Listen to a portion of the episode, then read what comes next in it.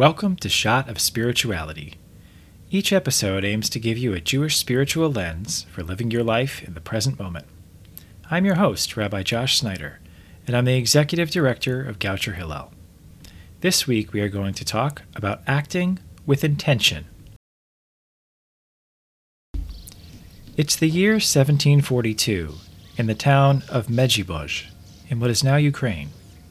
Situated at the confluence of the Bug and Buzhenka rivers, an impressive fortress marks the town as an outpost fortified against Ottoman expansion. But for the poor Jews of the town, the fortress provides no protection.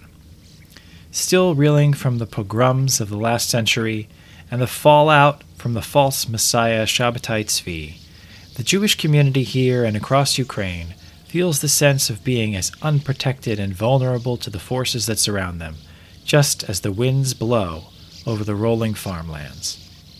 So they turn inward, away from the fortress, towards the little building with a high pitched roof, the Kram Synagogue.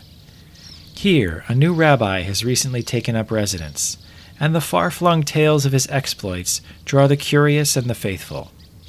Rabbi Israel Baal Shem Tov, he is called, literally Rabbi Israel of the Good Name.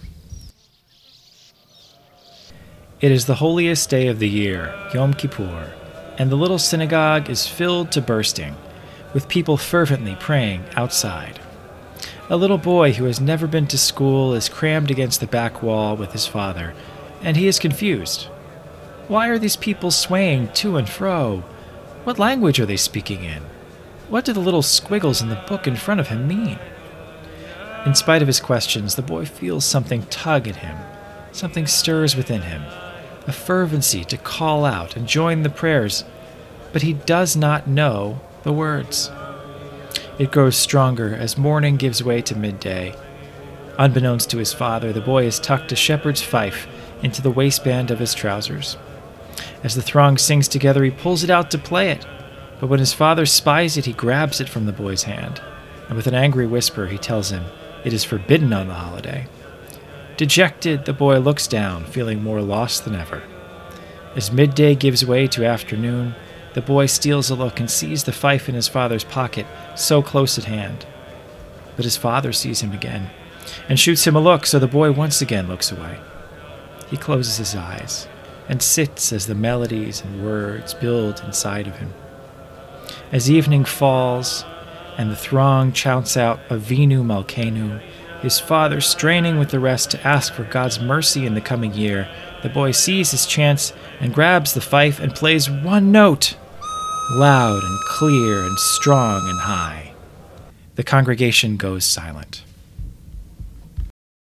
From the front, the rabbi begins to laugh, a hearty, satisfied, joyful sound, after such a day of fasting and weeping. He makes his way to the back of the little shtiebel, through the throng, and holds the boy's hands in his own, speaking for all to hear, My child, thank you. Just as our prayers kindled a spark of longing in you, you fanned the flames within your soul and built that longing into a holy fire. When you played your fife, that longing burst forth in purity, unfettered by language. Now, Thanks to you, all of our prayers surely now have ascended heavenward, carried aloft on the holy intention of this one pure note. This story is one among myriad, told about Rabbi Israel Baal Shem Tov, known as the Besht, a figure who lives more in mystery than in history. What is known is that in this little village of Medjibozh, he started a movement that upended centuries of tradition and emphasized prayer and devotion over Talmudic learning, and he rooted this practice in the mystical teachings of Lurianic Kabbalah. Devekut, or cleaving to God, became the highest ideal of this new movement of personal piety, or chas. Unlike Lurianic Kabbalah, though, the movement grew through a wide popular appeal. You did not have to be learned or even literate to be a chassid. The Rebbe would be the guide, and the vehicle by which the community could accomplish goals of cosmic significance, much greater than those of the political nationalisms and revolutions in which the Jews of that century had no active role. the goal of the community was nothing less than to restore the balance of the universe itself. As Rabbi Isaac Luria's Kabbalistic creation story goes, the first attempt to create the universe led to an irreversible disaster. The vessels meant to contain God's light broke and scattered throughout the universe. While the second attempt succeeded, the remnants of the first attempt still define our reality. The feminine aspect of divinity, Shekhinah, is unable to fully join with the upper nine vessels, or Sefirot, that represent the masculine aspect of divinity, as a result of damage caused in the breaking of the first vessels. And the shards, or klipot, of those first vessels are hidden, seemingly disconnected from their source, unaware of the divine spark hidden within each of them. This spark of divinity is waiting patiently to be freed and to be returned to become one with God. Each piece that is somehow returned is a piece of the puzzle to bringing God into balance, connecting the Shekhinah with the other nine Sefirot. Each spark restored is a step toward the ultimate repair of the universe, or Tikkun Olam. Thus, the only real goal of this existence, according to Luria and the Besht, is to engage in Tikkun Olam. From the time of Luria's followers, the faithful would intone a kavanah, an intention, before performing any commandment. L'shem yichud kudshabrichu ushchinte. For the sake of the unification of the Shekhinah and the Holy Blessed, one one of God's names used to denote the other nine Sefirot. Luria taught that when this intention is used, sparks can be freed from the shards or klipot and returned to God, negating the potential evil impact of the klipot. Thus, everyday actions, when performed with intention, have the potential to have cosmic impact. Almost 200 years later, the Baal Shem Tov personalized this concept, teaching the idea that each person has specific sparks connected to their soul that only they can lift up. That tzaddik, the righteous person, the Rebbe, has the awareness and the ability to recognize these sparks and to direct others to activities that will enable them to free their soul sparks as well.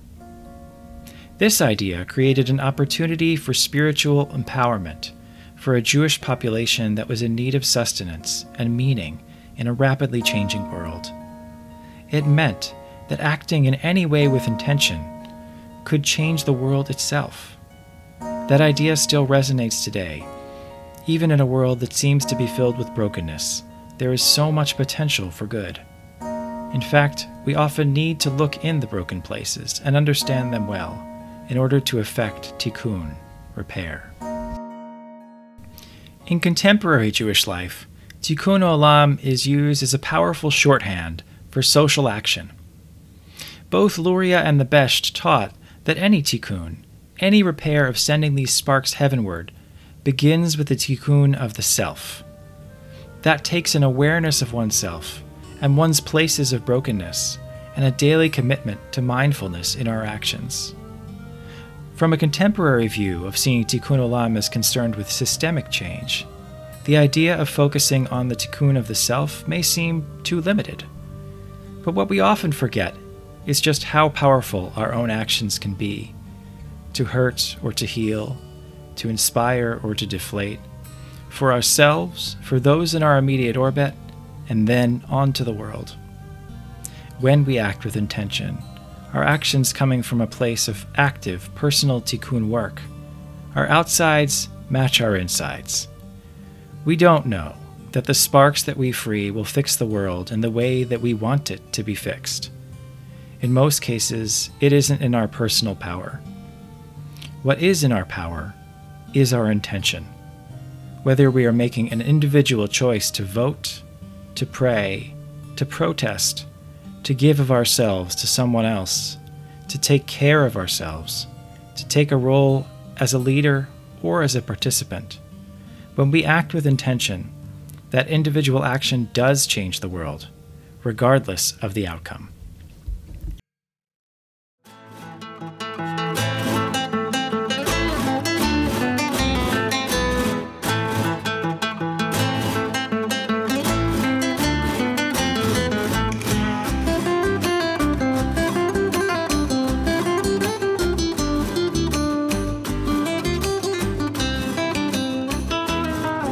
Shot of Spirituality is a short form podcast from Goucher Hillel, focusing on Jewish spiritual concepts.